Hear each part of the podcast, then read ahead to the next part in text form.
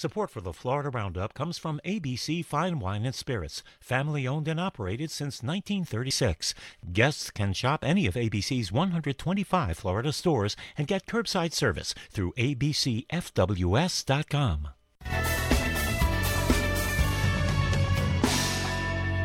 Welcome to the Florida Roundup, and thanks for listening. I'm Melissa Ross in Jacksonville. And I'm Matthew Petty in Tampa. Well, for decades, Florida's constitution has protected the right to terminate a pregnancy. Since 1989, the privacy clause in the state constitution has guaranteed access to abortion. That clause has made Florida an outlier among southeastern states, especially since the U.S. Supreme Court overturned Roe v. Wade and a number of states rushed to ban or strictly limit the procedure. Now, though, there are signs that the Ron DeSantis administration is targeting the privacy clause. Florida Attorney General Ashley Moody's office said this week the Florida Supreme Court should reverse its decades old position on abortion. Moody is making the argument that the privacy clause was never intended to protect abortion rights.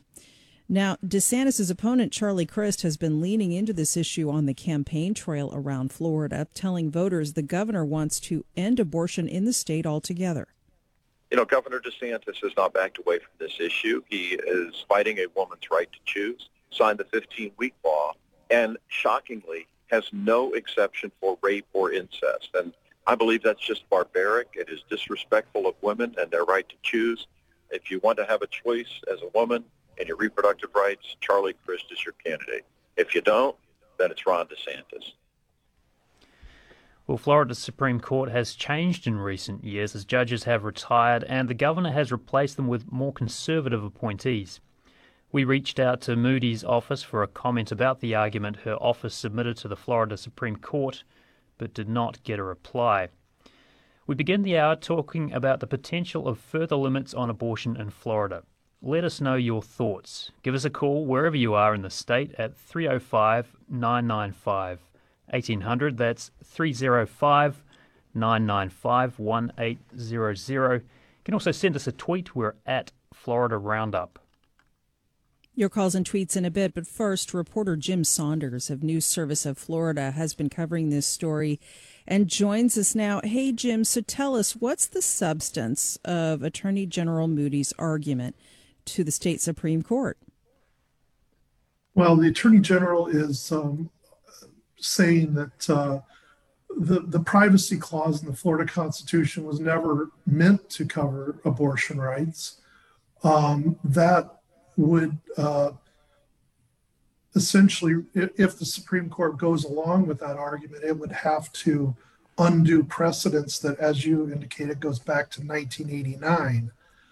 Um, the privacy clause uh, does not does not literally explicitly mention abortion rights, but that has been the way that it has been interpreted by the Supreme Court since 1989.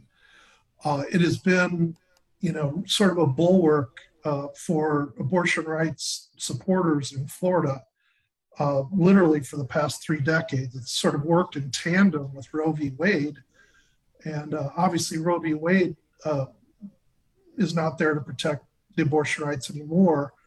Uh, so, if the Supreme Court goes along with Attorney General Moody's arguments, it would be a, you know, um, it would be a huge shift legally in the state. Uh, pretty much, it would leave up to the legislature uh, whatever decisions to make about abortion rights. And we'll have to see what the court does but you know, earlier today we spoke with Charles Wells. He's the retired Chief Justice of the Florida Supreme Court.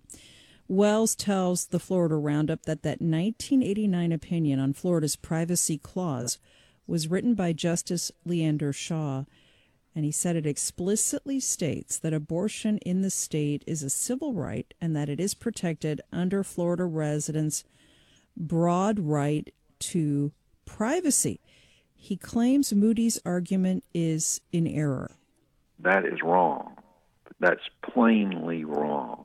I call everyone's attention to the very substantive decision and scholarly decision that was written by Justice Shaw, Justice Leander Shaw, in 1989, he wrote this opinion.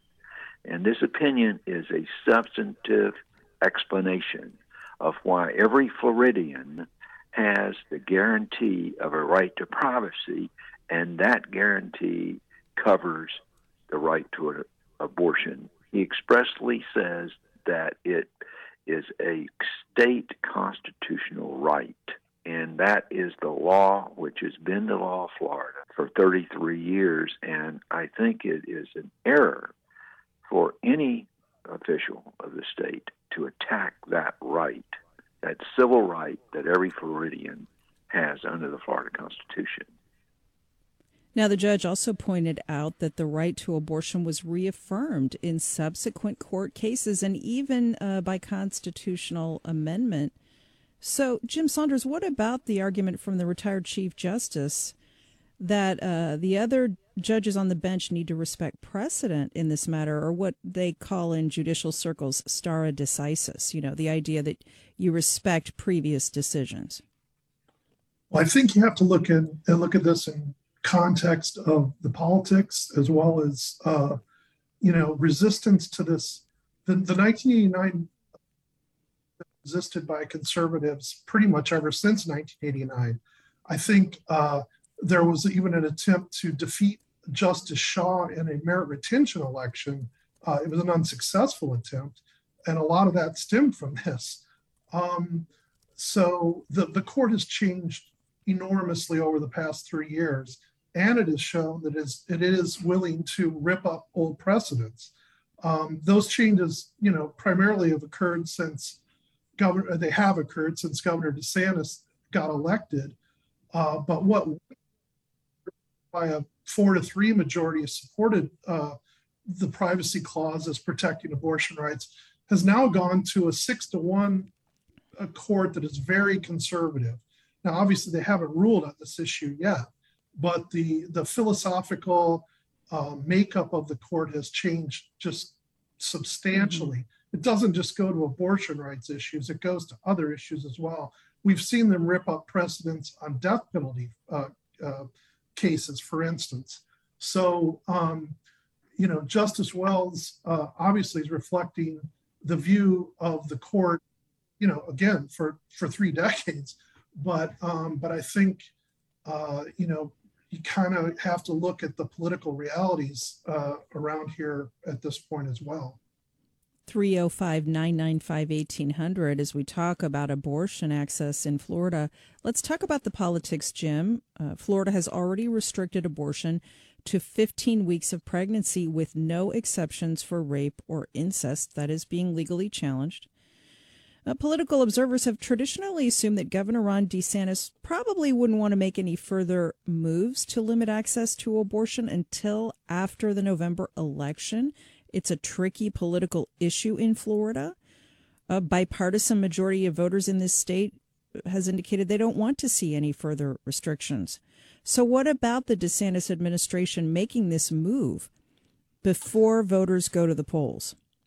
Well, you know, technically it was Attorney General Moody's office that, that made the made the made the move. But uh, you're correct. Uh, Governor DeSantis has been very coy about about where he stands uh, on further restrictions on abortion at this point. This this argument was was made by Moody's office in a in a challenge to the 15 week limit. So um, while that limit is in place, it has been in place since July 1st uh, you know that's being litigated, and that's really could be the vehicle that uh, that you know the court would use to overturn the the uh, rulings on the privacy clause. But you are correct that uh, uh, Governor DeSantis is very coy about this issue uh, on the campaign trail. He's been asked numerous times. has pretty much said, "Well, we've got to let this case play itself out," and you know. But I, I think there's the Democrats, uh, as you know, uh, Charlie Crist uh, uh, was on your show there a few minutes ago. You know, they are trying to make this a big issue uh, to try to help sway um, swing voters, particularly women voters, um, and you know, Governor DeSantis has sort of stayed away from it. but you know, the question is really uh, would uh, would invalidate this interpretation of the privacy clause. What would happen when the legislature comes back into uh, after this year's elections? Because the Republican legislature does have a very large majority. Uh, they have passed other abortion restrictions in the past. Would they go further than the 15 week limit? I think that's sort of the, the million dollar question. If, again, if they are able to uh, based on the you know on a ruling on the privacy clause. 305 995 1800. We are talking about the potential of further limits on abortion in Florida. Let us know your thoughts. Give us a call. You can also send us a tweet at Florida Roundup. Uh, we're talking with, well, let me introduce rather, Florida State Senator Lori Berman. Berman is a Democrat representing Delray Beach and supports abortion rights. Uh, Senator Berman, thanks for joining us. Thank you so much for having me today. Now, you've drafted a bill to protect abortion rights, uh, which you plan to introduce in the next legislative session. Uh, tell us about that bill. Sure. Um, the bill basically codifies Roe v. Wade in the state of Florida, and I I drafted it last year when we were aware that Roe v. Wade was under attack, and then when Roe v. Wade actually was um, eliminated by the Supreme Court, we it's more important than ever that we put this in the Florida statute. But I will say that I do believe that our Florida Constitution has stronger rights under our privacy clause. And I do believe that under that privacy clause, um, women in the state of Florida do have the right to have an abortion. Well, let's talk about that then. What's your take on the legal merits of the Attorney, Attorney General's filing on that clause? I mean, I my take is exactly what the chief, chief justice, what the justice said before, that it's totally wrong. A couple different factors. First of all, we know that when the actual uh, clause was put into the Constitution, it was put in in 1980, and it was put in with the idea to make sure that um, we had that we had the right to an abortion. It was actually put in with that idea. There's a law, FSU law professor who talks about that was the basis for why she put it in the law. Um, in addition, we know that um, there have been court cases in re TW, which was talked about here today on the, uh, in the discussion, and that case clearly stated that abortion is falls within the privacy right and there is even a dissent in that case which was written by a conservative justice who said that that that our constitution even if roe were to fall the florida constitution provision would protect abortion in florida well, back to your draft of that bill to protect abortion rights. Do you have plans to tweak the bill before the start of the next session, given what's happening in the courts with the 15 week ban and, and now the uh, privacy clause we're talking about now? No, I mean, basically, our idea is to continue to have um, to, to continue to have abortions up until viability, which is the standard under Roe v. Wade, and that will be what the basis of the bill that I will be filing again this year will be. Mm-hmm. Now, you filed a bill last session too that was aimed at stopping the 15 week ban. That bill was defeated. Do you think the new one will fare better, and if so, why? I mean, as you said, this is a Republican controlled legislature. Um, so it's it's an uphill battle to try and codify Roe v. Wade in the state of Florida, but the voters have a choice right now um, we've seen, you know, despite the governor playing coy, here's his attorney general coming out and saying that that there's no right to an abortion in the state of Florida. So we know that what's going to happen after this election, if this governor is elected, is there will not be abortions in the state of Florida. This Republican legislature will go along with with the governor and what other states have done. So this is now a very clear choice for the voters as to whether or not they want to be able to have abortions here in the state of Florida or that they would absolutely be banned. What restrictions on abortion would you be okay with, if any? I, I'm okay with Roe v. Wade, which is up to the point of viability. That is that is my my test at this point. Mm-hmm. What about exceptions? I, for example, for rape or incest, would you add those in as well? I mean that that is right. Absolutely, I would put exceptions for rape and incest, for human trafficking. I mean, I think it's horrible that the 15 week abortion ban that Florida passed has no exceptions for rape, incest, or human trafficking. And unfortunately, those are often the most compelling cases. And that shows all the more reason why the 15 week ban is draconian. You can have, we had this situation where an 11 year old girl was raped by her stepfather. She didn't even know what was going on. The mother didn't figure out that she was pregnant until she was 20 weeks. Under the 15 week abortion ban, she would not be able to have an abortion. You've it's talked about 305 the... oh, sorry sorry Matthew if I, if I may uh 305-995-1800 just wanted to bring in a quick call it's Gail in Sun City go ahead Gail Hello. Um, I think without abortion rights, we women are merely chattel and property with no rights of health care. Our bodies, our rights, privacy for us, and our health care. Uh, we should put men in some situation uh, similar so that they feel and understand what they do to us. This is totally unreasonable I, I, I feel that abortion should be available to the rights of viability, and the exceptions should include rape, incest, human trafficking, fetal am- and abnormalities, and maternal health. Gail, thanks for the call. Senator Berman, uh, women across the country uh, are registering to vote in large numbers. Based around this issue of abortion, I'm curious to know what you're hearing from your constituents about this uh, given that, as you say, the legislature in Florida, it's not only male dominated, uh, but it is a, a, majority Republican legislature.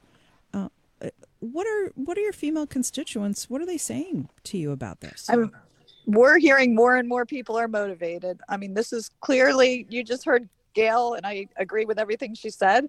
Um, people are out there. They're I someone I know who never called called anyone before, made a political call, said she's made multiple political calls. People are calling us and saying, What can we do to help this cause? So I'm hoping that everybody gets motivated. Get your friends out to vote, and, and we're going to see, hopefully, women show that this is that it's not okay to ban abortion and to limit our reproductive rights. Senator, are you concerned about other rights that could be threatened if the Florida Supreme Court sides with Attorney General Ashley Moody on this privacy issue? I mean, certainly you have the same issue that you have going on with Roe v. Wade on the federal level. Um, you know, the right to um, same sex marriage could be threatened, um, the right to even get contraception could be threatened because of this. So, yes, I am very concerned um, if the Supreme Court sides with Ashley Moody on this. And interestingly, last night the court issued a very strange opinion and it pulled it back immediately, saying that they were basically going along with the fact that there should not be an injunction, which was really um, a little frightening. So I think it's it's a harbinger of what we may see come out of the court. Mm-hmm. Um, mm-hmm. And I think everybody needs to be aware of that. Do you think it's a? I mean, is, a, is it a bipartisan issue? Do you feel like there's some uh, buy-in from voters across the aisle on this issue as well? I do. I don't see it as much. I've been in Tallahassee now for 12 years, and we did have some crossover votes on some of the abortion issues. That's become actually less um, prevalent in the legislature because I think you're continuing to get more people who are elected in the extremes, unfortunately. Um, and we're not getting as many Republicans crossing over on the vote in the legislature. But I think that in the public opinion, I do believe that there are a lot of moderate voters on the Republican side who are uh, who want to make sure that we have the right to have an abortion. And you know, Matthew, lots of calls coming in. Uh, we'll have to get mm-hmm. to them in a moment, right? Yes, indeed. Uh, we will get to those calls and tweets on abortion in Florida. You are listening to the Florida Roundup from Florida Public Radio. You can call us at uh, 305 995 1800. Send us a tweet at Florida Roundup. The Cade Museum for Creativity and Invention inspires big ideas and expands the limits of visitors' imaginations. Cade museum goers can invent a contraption to help penguins fly, build a robot to help walk a dog, and complete other exciting challenges with Edison's pile of junk. There is something for every age. Times and information at cademuseum.org. Funded in part by Visit Gainesville, Alachua County. taxes, the environment, energy, education, healthcare, a state that's gaining nearly a thousand new residents every day, and the ongoing quest for resources to meet that growing need.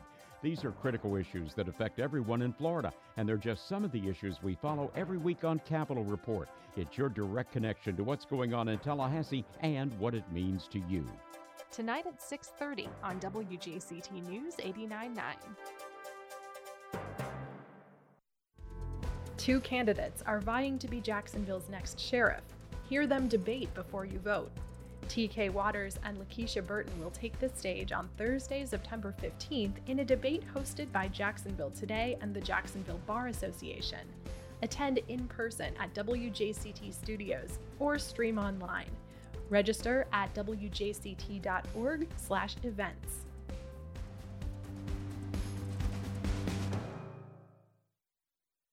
Support for the Florida Roundup comes from ABC Fine Wine and Spirits, Florida family owned and operated since 1936, and a proud supporter of public radio. ABC Fine Wine and Spirits, always be celebrating.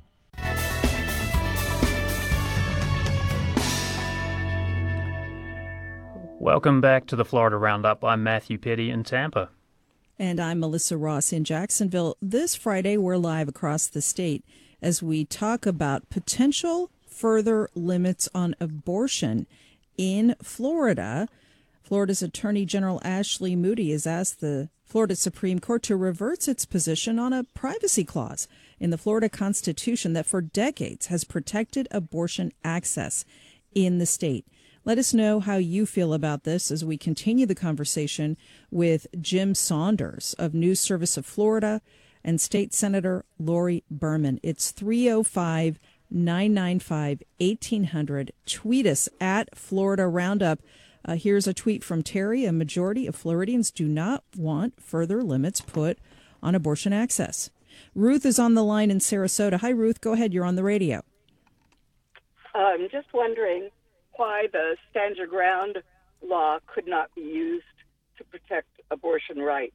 If I can shoot someone who stands on my front porch threatening my person and my property, why can I not terminate a pregnancy that is a threat to my person and my property and uninvited? Ruth, thanks for your call. Jim Saunders, you know, the the protection of abortion access is being argued through, I guess, a different legal avenue. But what about Ruth's question? Well, I haven't thought about you know that is uh, in that context, um, but uh, you know the uh, this issue is is something that uh, is being debated throughout the country at this point. You know, Florida in the southeast is is uh, even with the 15 week limit is uh, you know it's it's almost become an outlier at this point in the southeast and and in a lot of states that have far more restrictive laws at this point. So this is something that is uh, you know it's uh, in fact the Moody's uh, our, the Attorney General Moody's arguments allude to Roe v. Wade, the Roe v. Wade decision too from the, the U.S. Supreme Court to try to you know bolster her arguments uh, on this privacy clause issue. So this is just something that you know the the the arguments that are being made are just uh, they're almost universal at this point across the country, uh, from Michigan to Kansas to to the southeast. So um, it is uh, you know it is issue number one right now. It sure is. Robert in Orlando. Hi, Robert. Go ahead. Yeah, uh, my point is that I don't think we've made enough of a connection between the anti-abortion right people and their economic interests by exploiting labor. We know that a person that has a child at a very young age, they their ability to get out of poverty is it's just non-existent, which creates more cheaper labor. And I don't think we've made enough of a connection between those anti-abortion forces and their need to keep exploiting people and getting the cheapest labor possible. Mm-hmm. In other words, if you force people at a young age to keep having babies, you know you're going to get guaranteed cheaper labor. And I don't think that connection is sufficiently made these days.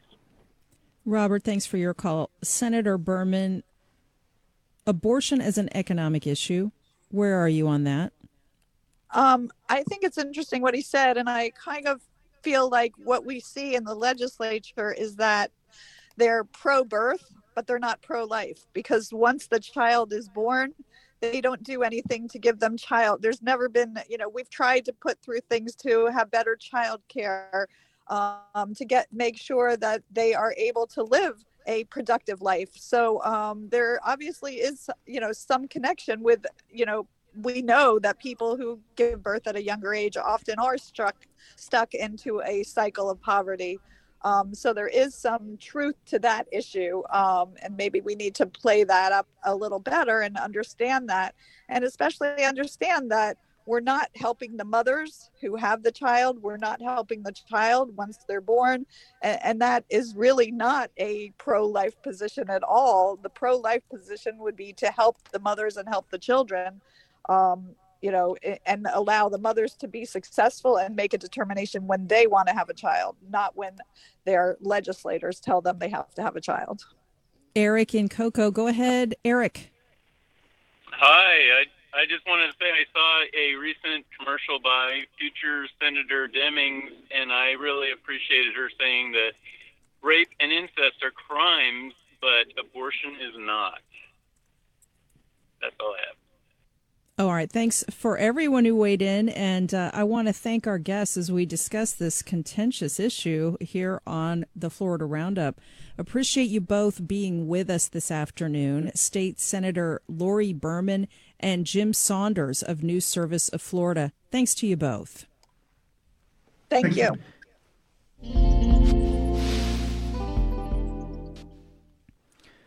Well, Florida's next legislative session isn't until next spring, but when lawmakers convene in Tallahassee, they're expected to try tackle Florida's ongoing property insurance crisis. That's right, Matthew. And uh, not only will they be dealing with that big issue, there are also rumblings lawmakers may seek to further restrict access to abortion here in this state. I spoke about it with Republican State Representative and future Florida House Speaker Daniel Perez. Here's that conversation.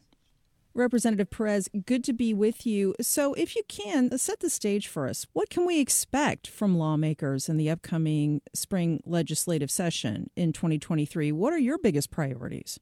Well, one, thanks for having me as always. It's a pleasure to be on your show.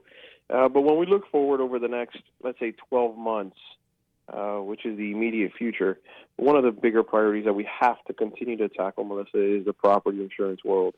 You know, we, we just we just passed a bill not long ago during special session that had the reforms put in place for property insurance, and we expect those to come to fruition in about 16 months or so. Um, but it's something that we have to keep picking away at, and I think that'll be one of the biggest priorities, especially as of late, where we're seeing that some of these insurance companies that are in the homeowners market are, are leaving the state of Florida. We have to find a way to not only keep them, but bring other companies into the state so that hopefully the rates can either stabilize or decrease, which is our ultimate goal. How would you decrease rates? Is that something that's on the table? You know, look, all options are on the table. Whatever gets us to decrease the rates, have to, those options have to be on the table. I think we owe it to our constituents. But you know, what we what we've done is is we've tried to focus that around how can we bring more companies to the state of Florida. That's the goal. We kind of have to work backwards from lowering the rates, and the way you work backwards is making sure that there are more options. Because uh, if there's competition, then obviously the the prices amongst the com- prices amongst competitors will, will go down. Uh, we did that this past session. I'll give you an example of it. We did what was called the Reinsurance Assistance Fund. Many of the carriers that were leaving the state were stating that they were leaving because the reinsurance market was too expensive. And that's all part of the formula on how, on how they dictate the premiums for Floridians. But in, in, in, a, in setting up the Reinsurance Assistance Fund, the state mandated that the carriers that use this fund uh, that they lower the rates of the policyholders that they are writing the policy for. So, in other words, we can guarantee that the homeowners that are part of this carrier's portfolio uh, will have their rate decrease within six weeks. So, we've begun that process. The problem is it takes time for it to, to, to see the effects uh, of what we passed. The experts, when we passed it, it said 18 to 24 months. Uh, I think you know maybe four months have passed since then. So we're still well on our way, and we, we have to let some of our policy take place, and and we have to let it be rolled out, and we're just not there yet, unfortunately. Now, in addition to dealing with the property insurance crisis, what about affordability issues overall in Florida, particularly rent prices? People just struggling to find affordable housing. What can lawmakers do to provide some relief? You know, we've seen some Florida cities look at trying to bring their constituents relief. Is that something the legislature could be looking at more seriously? I did see in Miami Dade County, the mayor put aside, I think it was $10 million to pay for for renters who couldn't afford their rent. And although I I admire you know the the thought uh, to support people that that aren't make, able to make it um, month by month, you know I I think that even calling that a band aid is a stretch. I, I think it's it's less effective than a band aid. Um, the reason is what happens when that money runs out. We truly haven't fixed anything. Uh, what we've been trying to do in the state is tackle the increase in, in, in inflation. It's happening every day, unfortunately, driven by Washington, D.C. But us here in Florida, we've been able to do a little bit of our part. Um, you know, we, we do have uh, some taxes that we've been taking off the table in the month of October through the gas tax reduction that was led by, by Governor Ron DeSantis. We understand people are having trouble filling up their gas tank in order to get to work. Uh, we understand that even tolls, for example, have continued to increase uh, just over the lifespan of, itself. And the governor recently in Miami-Dade County did the same thing. He, he put about half a, a billion dollars, uh, potentially, assuming that the legislature goes through with it, um, which I know that we will work with him on, uh, in, in order for some there to be some some toll relief. And all of these different uh, facets of help are, are focused towards one goal, and that's helping Floridians that are being hit by the increase in inflation that's caused by Washington D.C. And the governor Well, not everyone would agree with that. I mean, inflation is a global crisis and it's been brought on by issues stemming from a global pandemic. So, you know, it's not as though the U.S. is alone in dealing with inflation. Let me ask you, getting back to the housing matter, what about criticism over the years that the Florida legislature continually raids the Sadowski Trust Fund, which is supposed to help people uh, get better access to affordable housing? Could the legislature use those dollars differently? Is that something that you might look at in the upcoming legislative session? Uh, yeah, Melissa, to, to, to finish the, the, the last uh, re- response, I do think that, that the federal government has made the inflation crisis worse with, with the bailouts that have continued over uh, President Biden's, Biden's tenure. So I, I do think, although it's a worldwide uh, pandemic, for lack of a better term, uh, I do think it's been increased by the leadership that we have in D.C. But to, to answer your question on the Sadowski Trust Fund, uh, over the last two years, we have had more money in affordable housing in the state of Florida uh, in, in, comparison to the last five.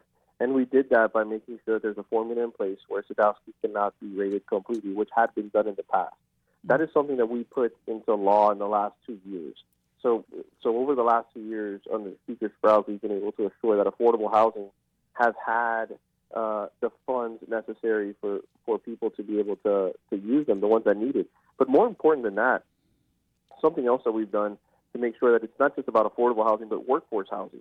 You know, in Miami, for example, we have a good amount of young professionals that are trying to start their career. One with a ton of student debt, uh, and two with uh, with the inability to afford purchasing a home, let alone let alone renting a home.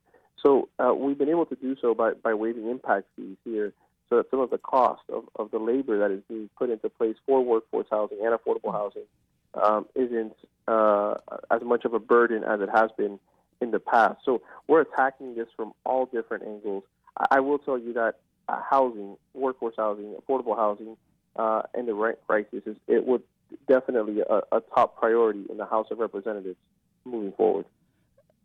You're listening to the Florida Roundup from Florida Public Radio as we speak with State Representative and future House Speaker Daniel Perez. Let me ask you, Representative Perez, uh, we've been talking about abortion here on the program. Will the Florida legislature next year look to further restrict abortion rights? Look, I think it's it's premature to say exactly what that would look like. We haven't finished this election cycle, and as as you know, Melissa, we, we will have to get back into session. Bills will have to get drafted, presented, uh, debated, and then eventually voted on. Uh, what that looks like, I don't know. Um, but what I can uh, tell you is that over the last five years, um, we've we've had a bill pertaining to abortion every single year. Um, I, I am 100% pro-life. I've been in support of all of, of those versions that have come out of the Florida House, and I think it's safe to say, and you can expect I will be supportive of moving forward. Will you but support a ban on a, a near total or even a total ban on abortion in Florida in your role as legislator and, and future House Speaker? Yeah, what, what I what I can tell you is this last I can speak about what we've had and this last cycle in the 15 week ban, uh, one of the, the, the larger fights uh, was the fight of having exceptions. And, and I was against having exceptions. Um, and I was Why? against it. Uh, in, in, and I'm, I'm getting there. I, I was against it with, with that with the uh, full intent of acknowledging the scenario that those events that the that the females have to go through and, and what people were trying to exclude, like rape or incest, are one super super uh, sad to hear and something that that I, I I can't understand what that even feels like to go through. But but I understand that it's a tough position for a woman to be in. Uh, at, the same time, that being said, I think it is important for us to be the voice for the voiceless, and I think a, a woman that is in that in that scenario um, will, would make the argument that it's her body and her choice, and I, on the other side, would make the argument that we are, we are the voice for the for the unborn child that is inside of the womb.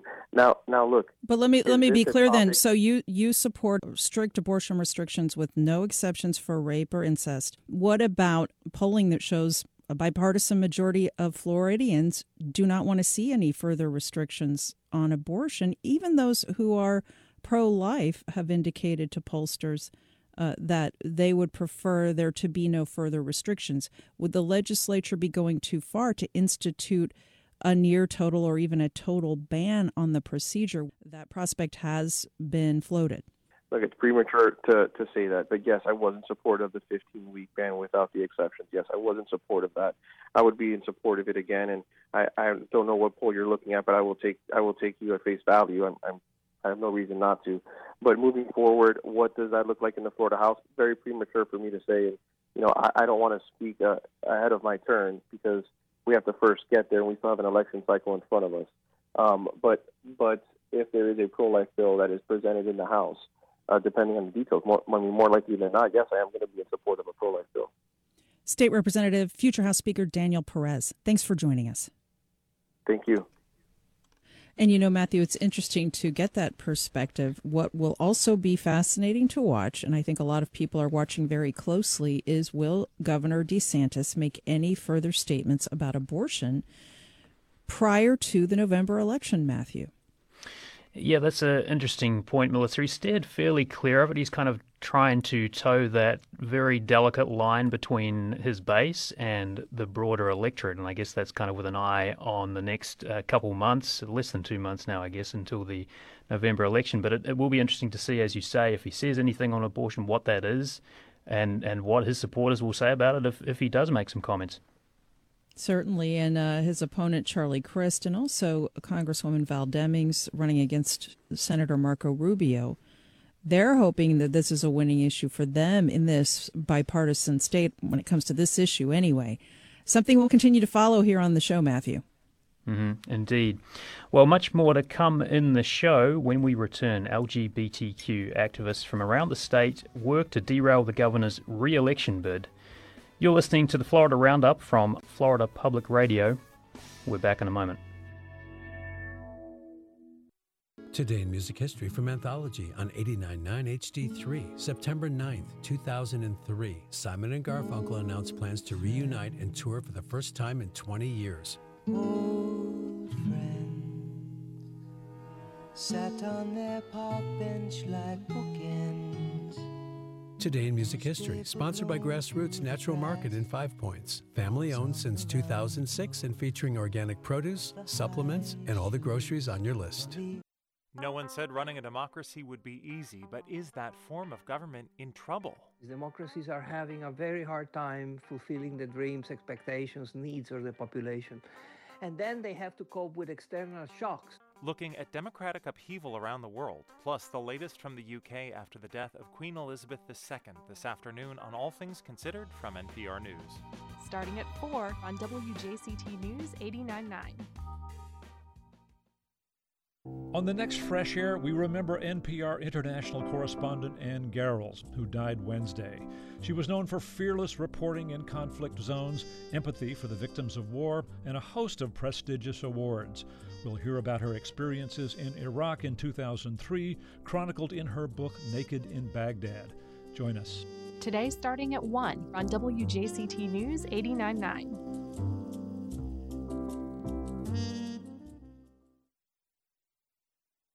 Support for the Florida Roundup comes from ABC Fine Wine and Spirits, family owned and operated since 1936. Guests can visit 125 stores throughout Florida or shop online at abcfws.com. Welcome back to the Florida Roundup, and thanks for listening. I'm Melissa Ross in Jacksonville. And I'm Matthew Peddie in Tampa. Florida Governor Ron DeSantis has enacted a steady stream of policies in his first term impacting Florida's LGBTQ community. There are new laws dealing with everything from transgender sports and healthcare to what school officials can say about sexual orientation and gender identity. And the governor's approach has energized his supporters. That's right, Matthew. A recent University of North Florida USA Today Network survey found 81% of Florida Republicans strongly support DeSantis' focus on cultural issues, including those touching on LGBTQ issues. But at the same time, it has left many LGBTQ Floridians and their allies feeling like DeSantis is engaging, in their view, in a toxic form of politics that scapegoats and demonizes marginalized people. Florida also has a long history of discrimination against LGBTQ individuals. DeSantis' critics say his policies are invoking a painful time from Florida's past. Well, reporter Zac Anderson of the USA Today Network joins us now with more. Zac, thanks for being here. Thanks for having me. And you can give us a call as well, 305 995 1800. Send a tweet uh, to the show at Florida Roundup. Well, Zac, Florida has a large, influential, and highly visible LGBTQ community. How are LGBTQ activists here working to try and derail the governor's re election bid? Well, I talked to a bunch of them for this story, and uh, they're all in on trying to unseat uh, DeSantis. I talked to uh, Nadine Smith, who's the head of Equality Florida, which is the largest um, LGBTQ rights group in Florida, and, and, she told me that you know the LGBTQ community feels uh, more targeted by DeSantis than any other uh, governor in modern memory. Equality Florida has a political action committee, and they've endorsed uh, DeSantis's opponent, uh, and typically those endorsements come with quite a bit of money and other resources. So uh, they're devoting resources. I also talked to um, a student at uh, uh, Harvard who used to be a student uh, in Florida. He was uh, the president of his class at Pineview uh, School here in Sarasota County. And, uh, you know, he led a walkout against HB uh, 1557, the so called Don't Say Gay bill. And then he actually sued to try and overturn that piece of legislation. And he runs an activist group that has about 2,000 members in Florida and around the country. And he said he's all in, even though he lives um, in Cambridge, Massachusetts, he's going to be trying to unseat DeSantis from his dorm room and mobilize uh, people who are involved in his activist group. So a lot of energy around um, the governor's race with the LGBTQ individuals. Is also part of a lawsuit, I believe, against HB 1557, the so-called "Don't Say Gay" bill. Do you know what's the latest with that lawsuit? What's happened to it? Uh, yeah, I haven't checked in to see wh- exactly where that stands, but I, I know that uh, there's been a big effort to try and um, overturn that in the courts. Mm-hmm. Now, you mentioned Nadine Smith, of course, Executive Director of Equality Florida. Um, she talked about Anita Bryant, and longtime residents of Florida and others who follow politics in this state will remember her uh, anti LGBT efforts back in the day. What are activists like Smith saying about how DeSantis' policies now in 2022 hark back to those policies from the state's past? Well, you know, it, it, was a much different era than where you know people were openly, uh, very much openly, um, you know, talking about. Uh, you know, trying to limit the rights of gay people, and, and you had Anita Bryant, who became famous in the 1970s. She was uh, a citrus spokeswoman, a former beauty queen uh, who was a natural uh, national spokesperson for the Florida citrus industry. And she campaigned really aggressively. It was, I think it was called the Save the Children campaign, something mm-hmm. similar to that. Um, she campaigned really aggressively to overturn an ordinance that was enacted in Miami Dade County that would prevent discrimination against uh, gay people and uh, you know against uh, anybody based on their sexual orientation. And that ordinance was successfully overturned. She was successful in that but it also created a big backlash uh, in the lgbtq community. Um, and you know over the years there's been other battles uh, in Florida over uh, gay marriage or uh, gay adoptions, but that was really a defining moment back in the 70s where, where you had this successful crusade and you know there was a lot of pressure on the gay community and, and you and you see uh, talking to uh, lgbtq folks now they, they feel like this era right now kind of harkens back to that in the sort of singular and aggressive focus that we've seen um, on some of these lgbtq issues. Now uh, today it's much more focused around the transgender community than the LGBTQ community as a whole or, or uh, the gay community. Um, it, it, really, uh, the, some of these policies have really delved into things like transgender healthcare, transgender sports participation, um, mm-hmm. what you can say about gender identity in schools. So it's it's a different um, it's a different focus than it once was, uh, and and it seems like that's by design. You know, uh, gay rights right. are now pretty pretty broadly popular, but um, transgender rights are are more controversial, and I think uh, many conservatives, including DeSantis, feel like public opinion has not caught up yet uh, to where the uh, LGBTQ activism it has been around this issue. Mm-hmm. We're speaking with reporter Zac Anderson of the USA Today network, talking about the backlash from LGBTQ plus activists to Governor DeSantis, their efforts to try and derail his re-election bid. You can send us a tweet. We're at Florida Roundup. Give us a call. We're 305 995 1800. You are listening to the Florida Roundup from Florida Public Media. Let's go to Flavie on the line in Tampa. Flavie, how are you? You're on the radio. Go ahead. Hi, I'm wonderful. Thank you so much for having me. Um, I have a lot to say on this topic as a gay woman myself who lives in Florida. Um, it's too much to, to keep in a precise, you know, thing. So only really just keep it simple and say that uh, even though we have a Pride Month now, and even though companies will have a gay Pride rainbow logo during our month, we are still a marginalized people in this country there was still one of the worst mass shootings in American history at the Pulse nightclub in Orlando. That was a gay nightclub. It was targeted attack against gay people. And it just, I, I honestly, it boggles my mind how in 2022 we're still trying, we're still having to fight for our rights to just be alive and exist and love the people that we want to love. And it always feels that whenever you have these sorts of legislations like the ones that Ron DeSantis are pushing, it's not adding any benefit to anybody. It is only there to take away rights from others. Why is that? How? I just don't understand how that's something that, as a politician, you can support. Uh, is, is actively putting down the constituents of your state. There are gay Floridians and people who say you have to protect the children. There's where do you think that gay people come from? Gay till there are gay children. You are gay when you were a child. If you're gay when you're an adult, uh, it just uh, obviously I have a lot to say about it, but it's very frustrating as a gay woman myself to still have to explain to people why we have a right to exist and love who we love just like anyone else. Flavie, thanks for your call. Zac Anderson, I think you could hear by the emotion in her voice an expression of what you've been writing about, uh, how this community in Florida feels about the laws that they see as targeting them.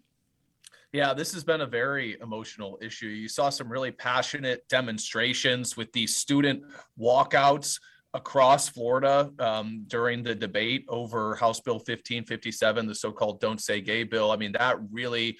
Uh, really got people pretty pretty uh, fired up, um, and and I and I, I heard it uh, not just in your caller there, but in talking to LGBTQ activists around the state. I mean, when you have a guy who's uh, in in college, uh, his freshman year in college in Harvard, and, and he's devoting time during his freshman year to um, to this governor's race here. I mean, he he obviously uh, he's a, a, a gay man. He's very upset. He feels targeted. Um, you know, your your caller mentioned um, you know rights for this community.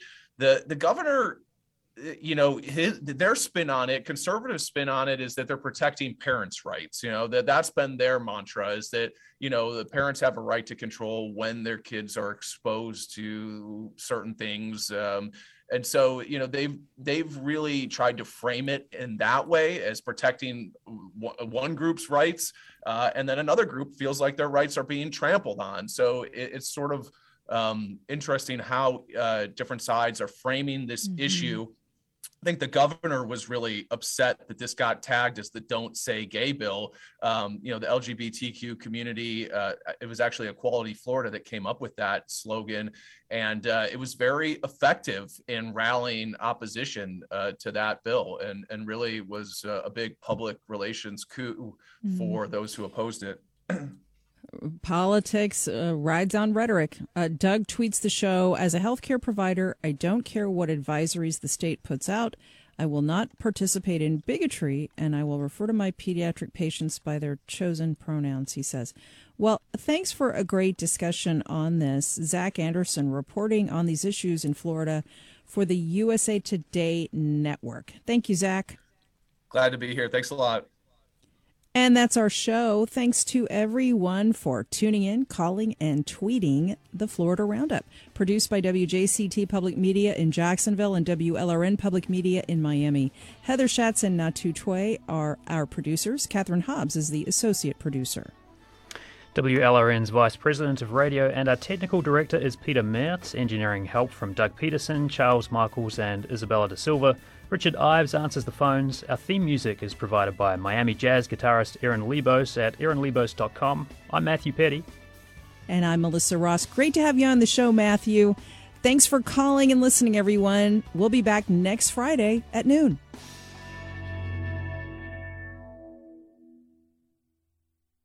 Support for the Florida Roundup comes from ABC Fine Wine and Spirits, family owned and operated since 1936. Guests can shop any of ABC's 125 Florida stores and get curbside service through abcfws.com.